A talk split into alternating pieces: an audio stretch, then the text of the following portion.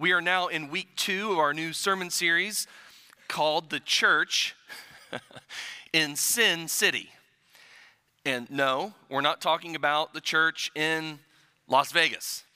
That's a different city altogether than what we're talking about. We're talking about the ancient Greek city of Corinth. And Carl gave a, a pretty good overview of that city last week. I think he used his arm to kind of give you a sense of where that, uh, where that city is. Um, and that's helpful. And it's helpful for us when trying to understand what, what Paul is, is talking about and what he's writing to this church about, and by extension, what he's saying to us. Uh, it's helpful to understand that this this city was, was significant for its time. It was a major cosmopolitan center for the region. And as such, it was the most populated, the most wealthy, the most commercial. And yet, arguably, the most depraved city in all of Eastern Europe. It was a rough and tumble place. It wasn't, it wasn't the type of place you'd take a stroll around unless you were, you know, prepared to stick up for yourself. It was a, a place where Paul says back in chapter 2 that he came to with fear and trembling. Perhaps you remember him saying a thing about that a couple chapters back, and times you've read through uh, this letter to uh, this letter, this first letter to the Corinthians.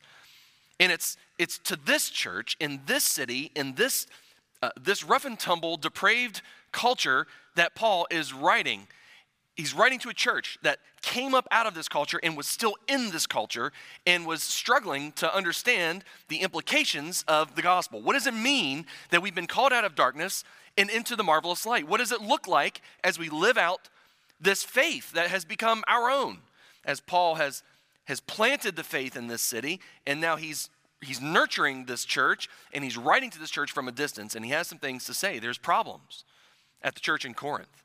And we're going to be uh, looking at, the, at these problems each week throughout our time in Lent. Last week, of course, Carl preached on the problem of division. There, was, there were factions in the church. And so Paul has a thing or two to say about that in the first several chapters, at least first four chapters of this letter. But this week, we're going to be in chapter 5. So if you have a, a, your Bible, go ahead and turn there. If you grabbed one of our guest Bibles back there, we'll be on page 919. We're going to be looking at 1 Corinthians chapter 5 and talking about the topic here of dealing with sin within the congregation, sin in the camp. What does Paul have to say about this here, beginning in verse 1? I can hardly believe the report about the sexual immorality going on among you, something that even pagans don't do. I am told that a man in your church is living in sin with his stepmother. You are so proud of yourselves, but you should be mourning in sorrow and shame. And you should remove this man from your fellowship. Even though I am not with you in person, I am with you in the Spirit. And as though I were there, I have already passed judgment on this man in the name of the Lord Jesus. You must call a meeting of the church I will be present with you in spirit, and so will the power of our Lord Jesus. Then you must throw this man out and hand him over to Satan, so that his sinful nature will be destroyed, and he himself will be saved on the day the Lord returns. Your boasting about this is terrible. Don't you realize that this sin is like a little yeast that spreads through the whole batch of dough? Get rid of the old yeast by removing this wicked person from among you. Then you will be like a fresh batch of dough made without yeast, which is what you really are. Christ, our Passover lamb, has been sacrificed for us. So let us celebrate the festival, not with the old bread of wickedness and evil, but with the new bread of sincerity and truth. When I wrote to you before, I told you not to associate with people who indulge in sexual sin. But I wasn't talking about unbelievers who indulge in sexual sin, or are greedy, or cheat people, or worship idols. You would have to leave the world to avoid people like that. I meant that you are not to associate with anyone who claims to be a believer, yet indulges in sexual sin, or is greedy, or worships idols, or is abusive, or is a drunkard, or cheats people. Don't even eat with such people. It isn't my responsibility to judge outsiders, but it certainly is your responsibility to judge those inside the church who are sinning. God will judge those on the outside, but as the scriptures say, you must remove the evil person from among you. To have grown up in the city of Corinth would have been to grow up in what is essentially was a moral cesspool. There was a phrase that people came to throw around at vagrants and drunkards and sexual deviants, and it was that phrase, living like a Corinthian. It's not a nice thing to say about the town you came from or the place where you live. At its highest point in the city, you could find the temple to Aphrodite, the Greek goddess of love and fertility, who, according to Greek mythology, for those of you who are interested in such things, Aphrodite was born when Cronus, the harvest god, took his sickle and he castrated his father Uranus and threw his genitalia into the sea. It's a lovely story, isn't it? remember that next time you're embarrassed about where you come from, just remember your origin story could be much worse. Much worse. But the entire Greek and Roman pantheons were rife with all manner of depravity and immorality. And that's because they were accurate reflections of the depravity and the immorality of the pagan people of the time. And Aphrodite in Corinth, with her temple prostitutes as regular features in the streets of the city, she was no exception. It's not too hard when you start to think about this is the culture in which these believers have come out of. This first generation church. It's not too hard to see how they would struggle to live out the implications of the faith that is new to them. Nevertheless, Paul's pretty harsh here, pretty hard at the beginning of chapter 5 when he says, I can hardly believe it. Yes, church in Corinth, I understand the city that you're that you come from. I understand the culture. I get it. I've been there, I've seen it with my own eyes, and I understand what you've come out of. And even so, I can hardly believe the report about the sexual immorality going on among you. Now, that word that we translate into English, sexual immorality, is, is the Greek word porneia which refers to all manner of unnatural sexual activity. It's not specifically to one small thing or one nuanced kind of thing. It's a comprehensive term that encompasses really any sexual behavior that, that falls outside the boundary lines of, of what is considered the Christian norm, the biblical norm, God's design for human sexuality. Now, now I'll just tell you right now, next Sunday, that this topic will be the theme of next Sunday in chapter 6. And, and I just want to give a, an advisory to parents that might have their children in the worship center, their teens. You know, the, the, the, younger ones are dismissed, but there will be teenagers, younger folks. I just want you to be advised that the subject matter next week will be very mature and perhaps even at times graphic. Okay? So this is your loving warning a week in advance. Okay? But for this week, we're looking in chapter 5, and what Paul's concern here is, is not that, that this church is in the midst of a, of a sexually depraved culture. His concern is that the behaviors of a sexually depraved culture can be found within the church. That's what's outrageous to him. That's what's shocking to him. And in this specific case, it's a form of incest. Look, look again in, in verse 1. He says, I am told that a man in your church is living in sin with his stepmother. Literally, in the Greek, that says a man has his father's wife. Now, whether that means that this man has seduced his, his stepmother, mother, whatever the relationship is, whether it means that he, you know, he hooked up with her after a divorce or perhaps after his father has died, whatever the case may be, whatever the exact scenario here that's taken place, what is true is that a member of the church in Corinth was openly involved in an illicit union of a particularly unsavory, unsavory kind. Something here is wrong. And you didn't have to be a Christian or in the church to work out just how wrong this arrangement was. Paul says it himself there in verse 1 it's something that even the pagans don't do.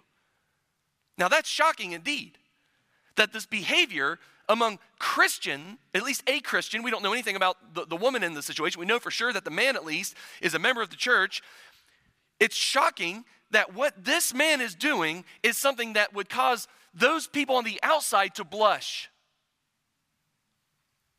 Shocking, abhorrent behavior to all. But here's the thing Paul's real issue is not just that there's sexual immorality within the church, and it's not just that the behavior of this man is something that even the people on the outside of the church would, would, would blush over. Paul's greater concern is that this is going on, and yet the Corinthians are proud of it. In verse 2, you're so proud. You've got this blatant, repugnant, public behavior in your midst, and you're so proud of yourself. What is the hope of a church that is so blinded and so hard hearted that they would tolerate and even celebrate what God deems abominable? What needs to happen anytime a church ceases to mourn over sin within its ranks when depravity is just you know swept under the rug. It's we know it's going on it's happening it's it's people who claim to be christians they're members of the church they're involved in the church we know it's happening but we're just going to pretend it's not happening we're going to turn we're going to turn away we don't want to judge we don't want to say anything that's going to upset the apple cart. What do you do for churches like that? What is the hope? Well i think paul gives us some some cues here as to what needs to happen in the midst of that congregation. Number one, this is a church that needs to become resensitized to sin. Resensitized to sin. Now, my wife and I are, are um, coffee lovers. We drink, we drink coffee together. Well, every afternoon we drink a cup of coffee together. That's one of the beauties of living where you work. You can do things like that. Uh, like walk all the way across that vast parking lot right into the center of the fishbowl and have a cup of coffee with my wife. Um, but we, we love coffee. We like to go, we like to get coffee when we're out. Um, we, we discovered a lovely little gem of a coffee shop in Duck this past week called Duck's Cottage Coffee and Books. I don't know if you've ever heard of this little place. It's so cute. It's tiny, but you walk in and there's, there's books everywhere and you smell the coffee. It's just, it's just a really neat, we went there several times over the week. Um, and, and the most importantly, um, wasn't just that they have, you know, it's cute or that they have, you know, kind employees, which they do, but they have really good coffee. Really good coffee. My go to coffee in, in times like that is, is the Americano. Has anybody ever had an Americano in here?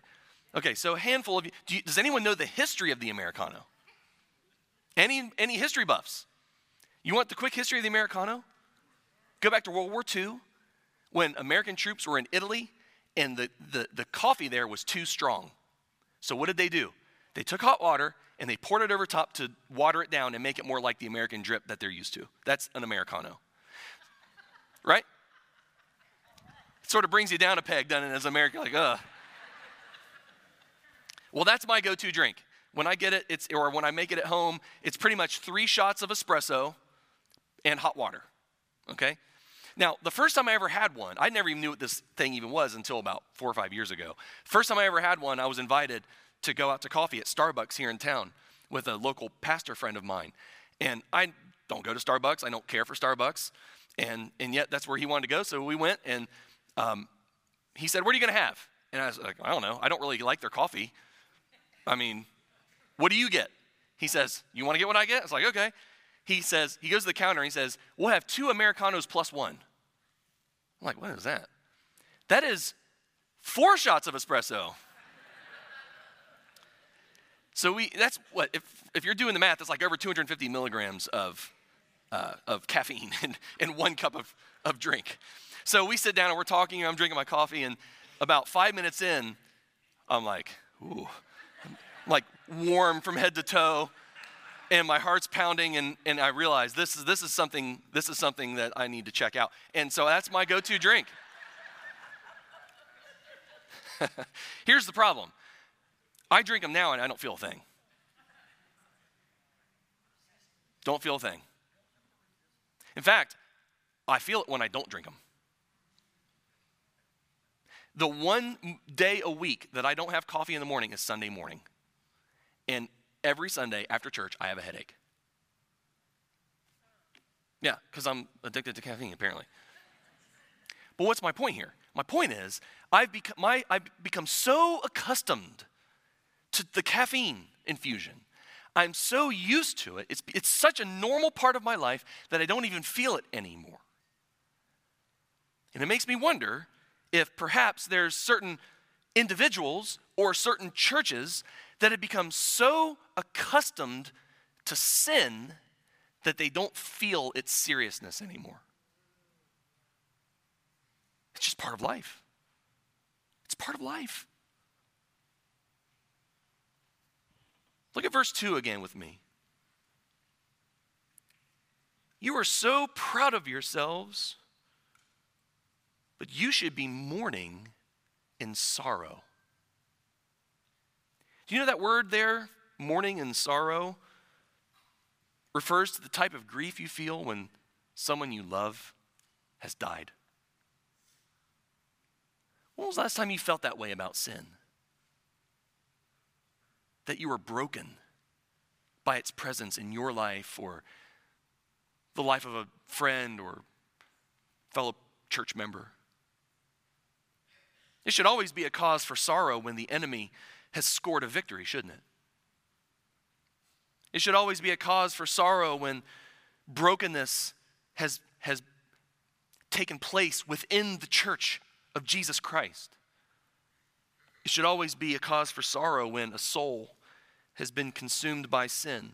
But you know, what else would you expect from a church that is full of divisions and factions? I mean, they clearly don't see themselves or live out the reality of being a family, do they? I mean, if if they're if this is happening in their midst, if a, if brokenness has, has occurred in their midst, if a person is lost in sin and, and is heading to hell and is destroying the church and dragging the name of Jesus through the mud, well, if at the end of the day all that matters is me and Jesus, who cares? And I wonder if that was the mentality in this church. And that's why it was so important for Paul to start there in chapter 1 with this idea of no, there's one body. We're not, we're not, Christ, Christ isn't divided. You are one body. And he's going to revisit this later in chapter 12. The church is one body with many parts. Our lives in Christ are interconnected. So that in verse 26 of that chapter, if one part suffers, then what? We all suffer. When was the last time you, you felt suffering because of the sin or the lostness or the brokenness of the person sitting across the worship center from you. And if you haven't ever felt that, the question to me for me is why?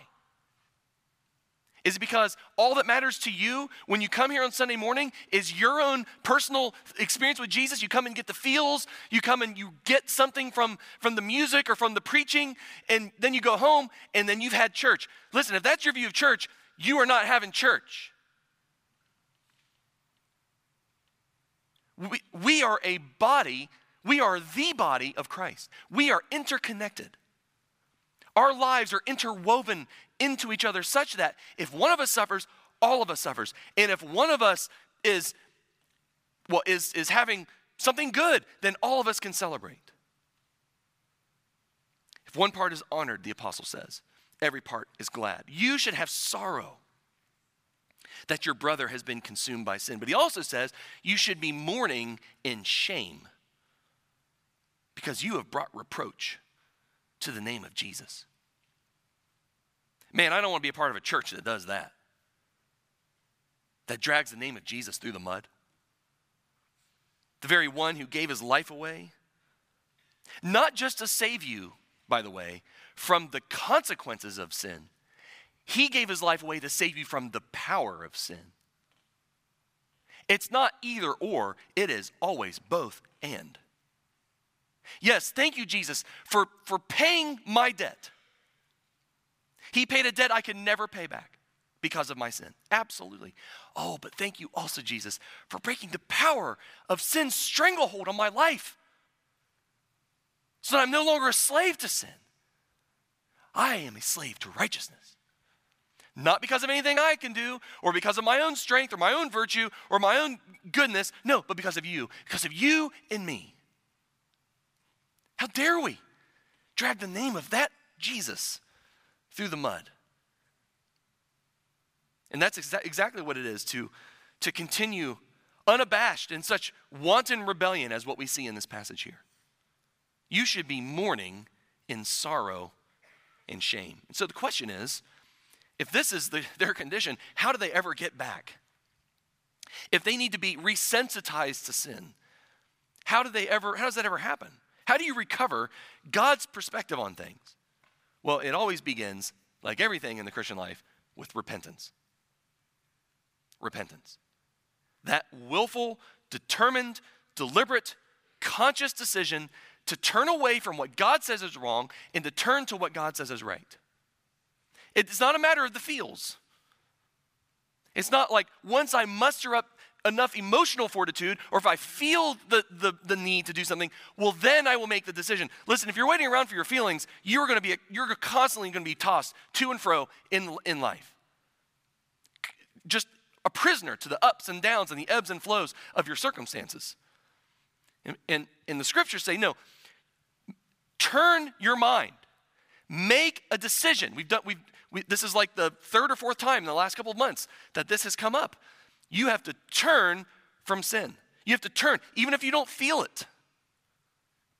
When you hear God's word preached and the, the Holy Spirit is speaking to your heart and you feel just the slightest prick, just the slightest, that's your cue. That's where it starts. And then it comes by spending time in the Word. It comes by prayerfully seeking the aid of the Holy Spirit. He's the one who's going to come and, and He's going to expose the, the darkness that's in your life, the darkness that's in your heart, the things that, that don't belong there. He wants to come and shine light on those things. And He's the one that brings the transformation and, and, and, and performs whatever has to happen on the inside of you so that you do become resensitized to the things that, that break the heart of God. So you, you turn, you immerse yourself in the Word, you pray and, and invite the, the presence and the power of the Spirit. You come and, and join the fellowship of God's people, and you surround yourself with a community that has certain values and certain distinctives that's different from the world.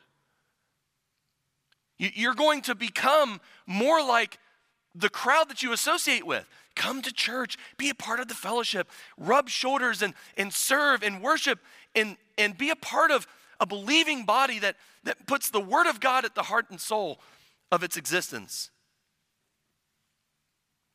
Join a life group. Have accountability. Submit to discipleship. These are the ways that, that Christ's own mind and Christ's own heart becomes formed in our lives so that we can eventually come to see and feel and desire things that God sees and God feels and God desires. You come to have His perspective and not your perspective. And you can hate the things that God hates and love the things that God loves. Only then can any church ever hope to be a people that are moved by the things that we should be moved by. Only then can we ever hope to become a church filled with people like what Wesley described as those who fear nothing, fear nothing but sin and desire nothing but God. Oh, wouldn't that be? Could you imagine a church full of people like that? Whose singular fear in life is sin and whose singular desire in life is God. Man, Wesley said in his time, just give me a hundred people like that. Just a hundred. And I care not a straw whether they be clergymen or laymen. Such alone will shake the gates of hell and set up the kingdom of heaven upon earth. Just a hundred. The first step for the church in Corinth, or for any church that has become desensitized to sin, is to become resensitized to sin. To imbibe God's own perspective, God's own disgust with it, God's own outrage at it, to fear what it produces in the lives of people and in the life of a church. But then, secondly, and definitely more uncomfortably, become resensitized to sin and execute church discipline. Corinthians, you should be mourning in sorrow and in shame. And you should remove this man from your fellowship.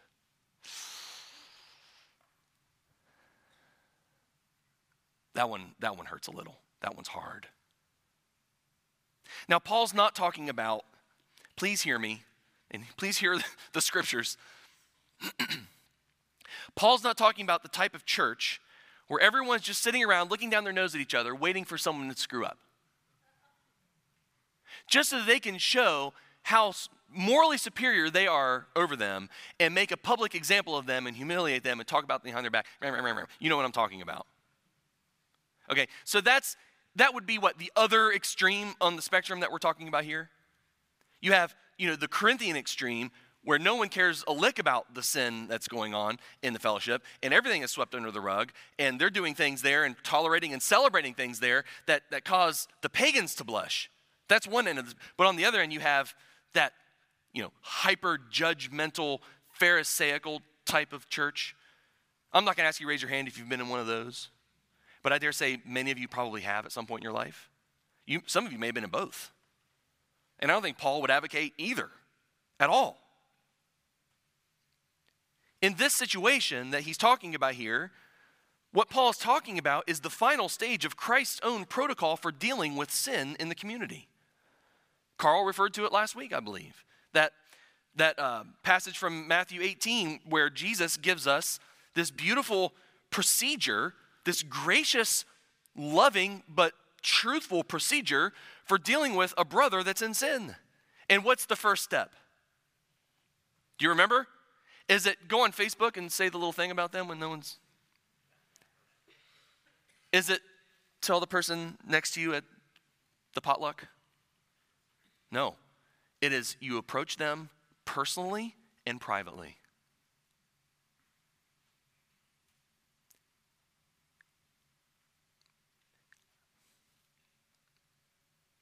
What happens if that doesn't work?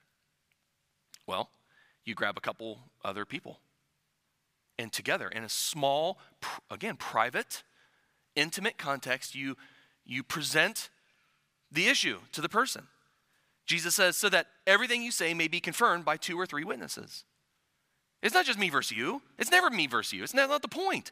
It's we see something in your life that that shouldn't be there.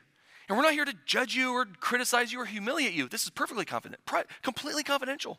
This is, this is just in the intimacy of this, of this sacred, private, personal moment here. And what happens if that fails? Well, then you bring the matter before the church.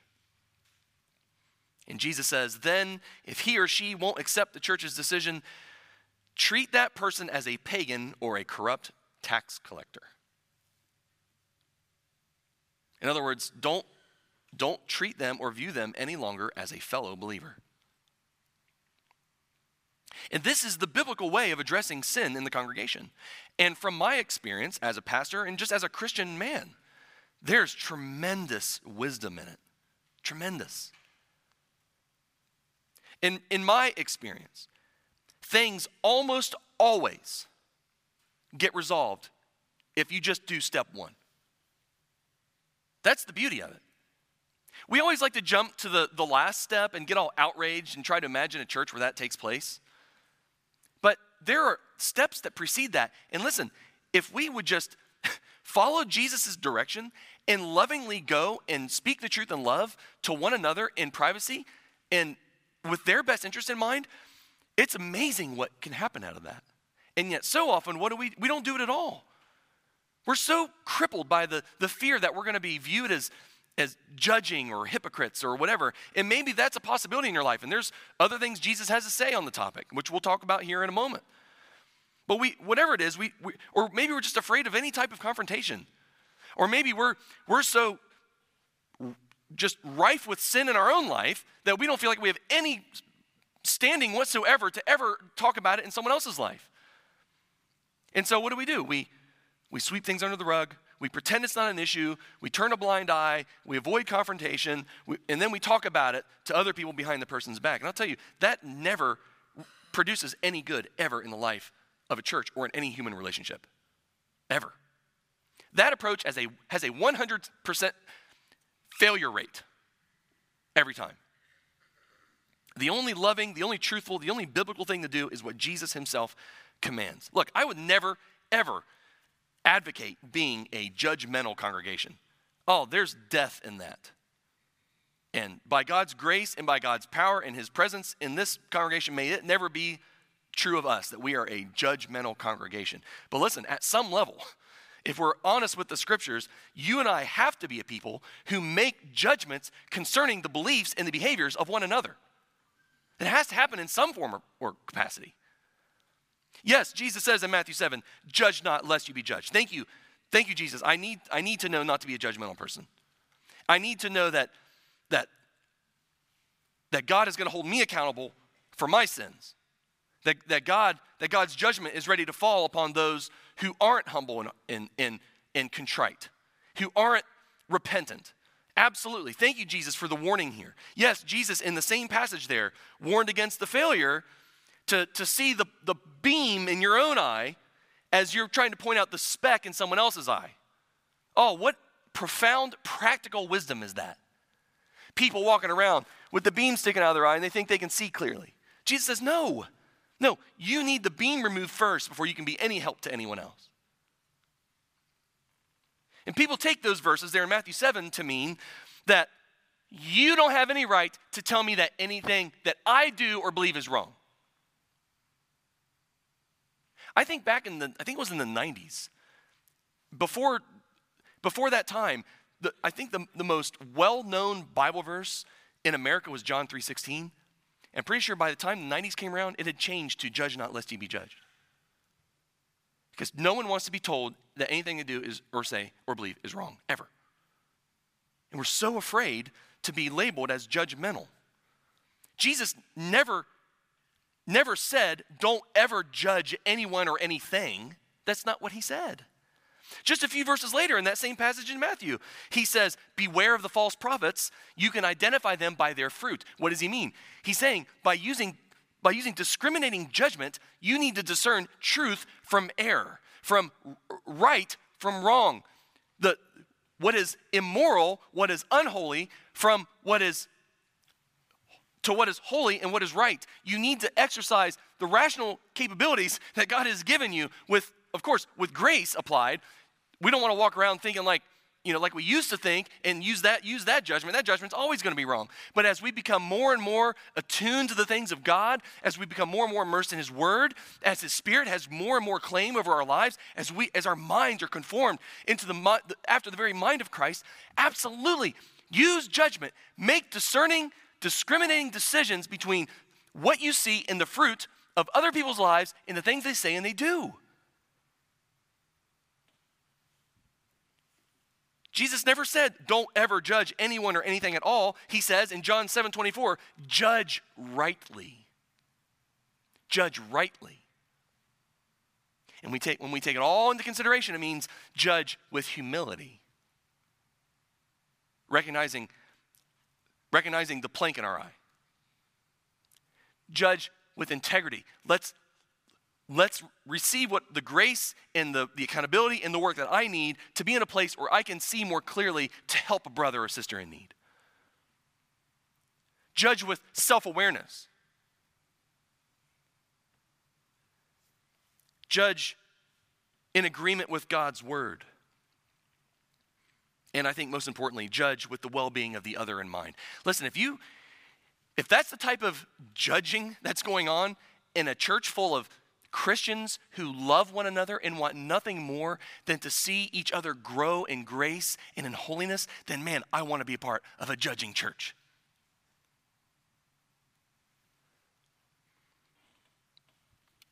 This man's sin in 1 Corinthians 5 was so public and so egregious and its recourse was so plainly obvious and overdue that Paul says in verses 3 and 4 basically, I'm not even there, and I've already passed judgment on this guy.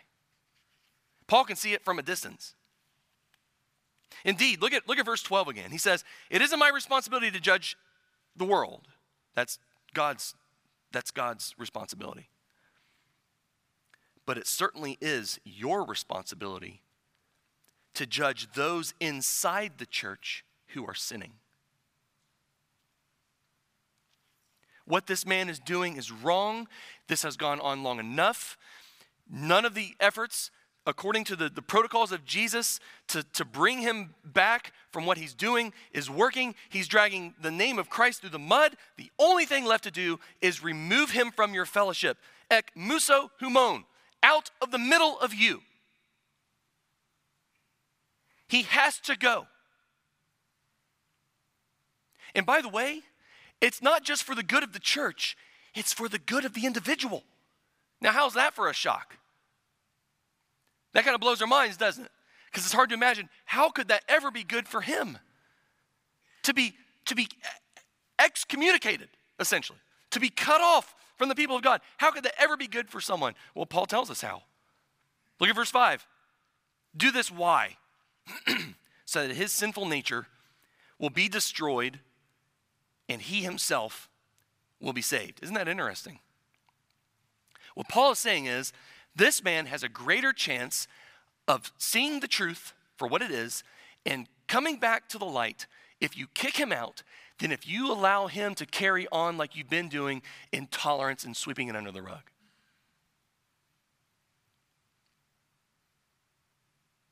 The goal of removing someone from the fellowship should always be that you might be able to win them back. That should always be, again, I said, judge with the best interest of the other in mind. They need to feel the pain of separation. They need to, to come to know that there are consequences for sin. They need to, to see and feel visibly, tangibly, the reality of what sin ultimately produces. That is separation from God. You, the church is, is this gracious place on earth where we can give people a foretaste of what eternity in hell actually is, that they would not end up there. Isn't that interesting? It's hard to think about, it's hard to wrap our minds around, and I pray, I pray it never comes to that with any of us here. but you get the point. They need to feel what's happening, the pain of being separated from God. And that's really the ultimate purpose of any discipline, isn't it? Whether you're talking church discipline or you're talking about you know, disciplining children, whatever it is, that, that the offender would feel the pain of the separation that the violation has produced. If, if, if my child has lied to me and has broken fellowship with me, has introduced suspicion, has introduced dishonesty. There is now a rift in our relationship. And the discipline that is that responds to that needs to, to they need to feel what they have done. It's not to be mean, it's not to hurt or harm. It's so that they can see, look what look what my behavior has produced in the most important relationship of my life. With the ultimate goal of what? Oh, that they would come and, and experience the loving embrace of forgiveness and restoration and reconciliation. Oh, church, that's the point of what Paul is saying here. He needs to feel tangibly, practically in his life the reality of what his behavior has produced. Oh, but it's so that you might, by God's grace, welcome him back in, restore him, that he might be saved. The writer of Hebrews in chapter 12 says, God himself disciplines those he loves. And sometimes, in extreme cases, the church is commanded to resort to extreme measures to save a soul of a person we love. It's better that they experience temporary pain now that it might bring them to heaven than to allow them to become full on apostate, resulting in everlasting pain and hell later. Do it for the good of the individual, Paul says. And, by the way, for the good of the church. Paul's not talking about the church's posture towards the non believer. You remember what he said there in verse 11. I meant that you are not to associate with anyone who claims to be a believer yet indulges in these sins. You are not even to eat with such people.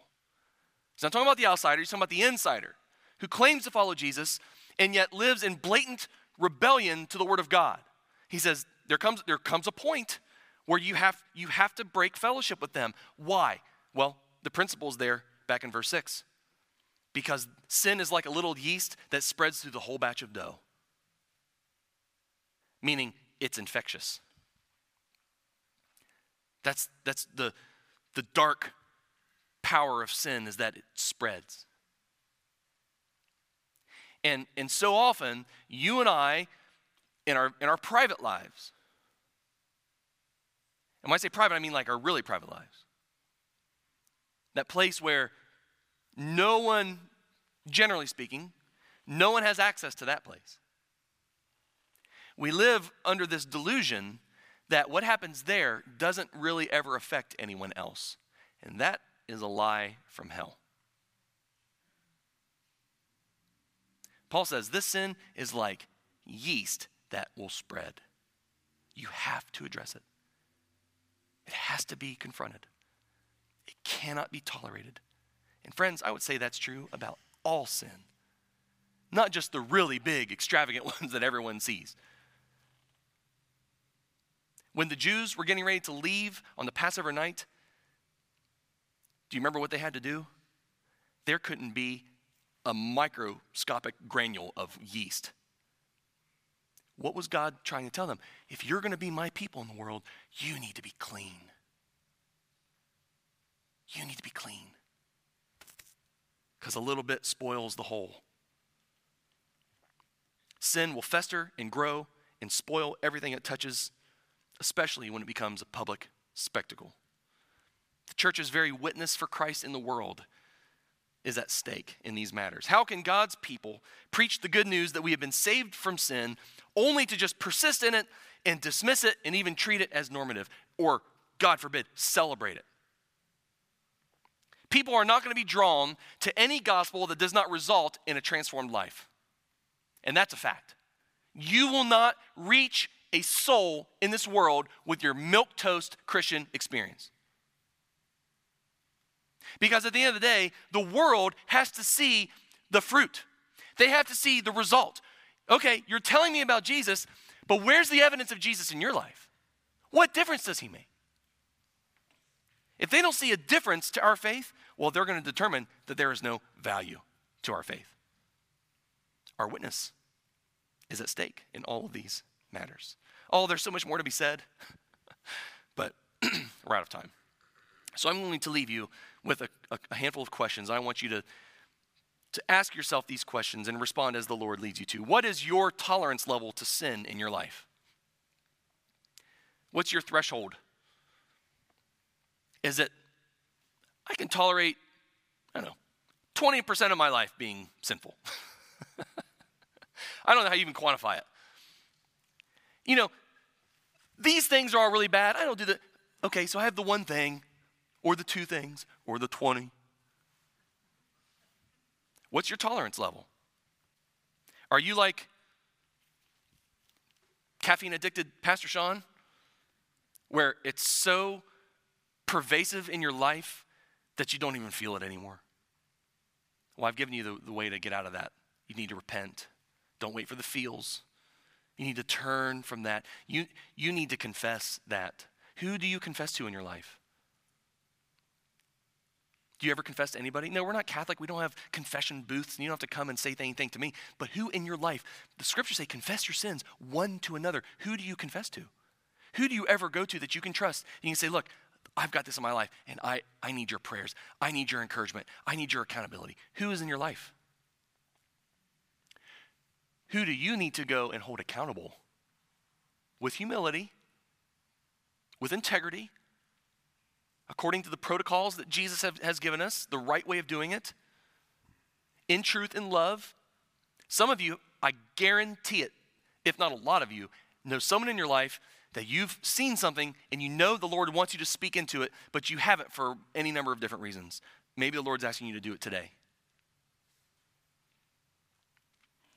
In what ways is your witness being impaired? And lastly, what needs to happen for this church to be a place full of people who hate nothing but sin and desire nothing but God? These questions for all of us here today. And I invite you to hear the Spirit's whisper to your heart. He's prompting, He's speaking now. Listen to what He's saying and respond and do what He says. Let's pray. Lord, man, sometimes preaching is the most easy and natural and enjoyable thing in life to do, and then other times it it hurts. It's hard. And I pray, Lord, that the people who've been listening here this morning, whether in this room or online, or people who listen later on YouTube or however, I pray that they would hear, hear your heart in this.